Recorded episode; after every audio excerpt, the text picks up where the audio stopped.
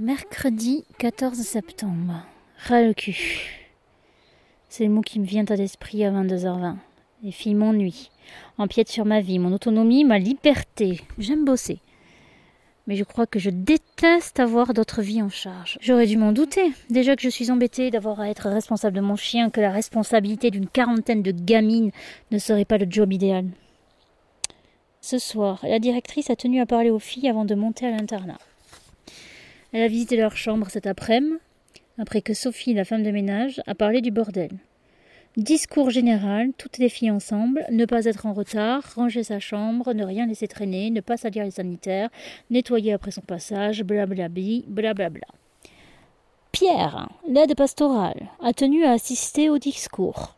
De quoi je me mêle, j'ai envie de dire. Mais après, je ne comprends toujours pas sa fonction exacte dans l'établissement. Puis, la directrice l'a invité à venir constater de visu par lui-même le bazar chez les filles. Hein, quoi? Putain, quoi? Un mec qui enseigne le catéchisme ou Dieu sait quoi dans le dortoir des filles?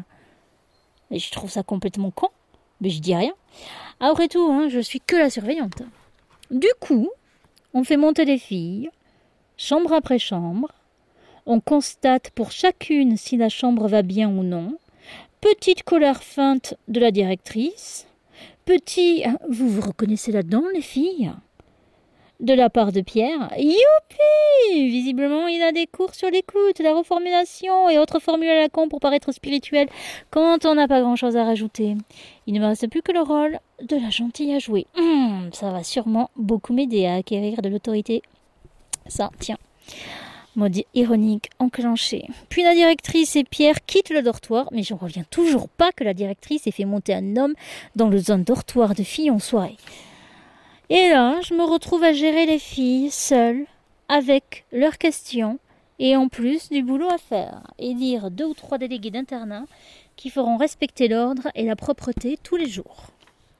Mes sixièmes sont quatre, ça se passe bien. Bonnie cinquième et Bénédicte cinquième désertent leur chambre jusqu'au coucher, et je dois les rappeler à l'ordre plusieurs fois avant qu'elles ne réintègrent leur chambre. C'est le souk total chez les troisièmes à côté de ma chambre. Elles parlent fort à 21h30 passées alors que le silence est imposé. Divine se fait appeler par une fille de l'extérieur qui l'insulte de tous les noms. Ça la met hors d'elle et elle décide d'insulter à son tour.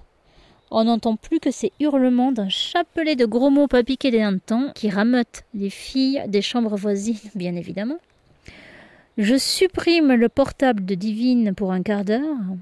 Je demande aux filles de toutes réintégrer leur chambre et je suis prise à partie par Nelly, première, évidemment, qui pense que je ne suis pas assez sévère, que j'aurais dû coller que Marie faisait différemment l'année dernière, que je suis trop laxiste. Merci Nelly.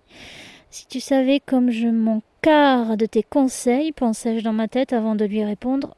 Je prends en note tes considérations. Je déciderai de ce que j'en fais. Puis je rends son portable à Divine, je vais coucher les sixièmes qui sont déjà au lit, et quand je retourne dans le couloir, Divine s'est enfermée dans les toilettes et jure à nouveau au téléphone. J'en peux plus. Je vais chercher la directrice. Quand on revient, les filles sont couchées, lumière éteinte. Finalement, ça a du bon parfois l'aide d'une directrice. 22h55, je finis d'écrire pendant que mes trois putains de troisième de la chambre d'à côté sont installés sur le bureau du couloir pour bosser. Je vais les renvoyer dans leur chambre. J'ai sommeil. La nuit va être courte.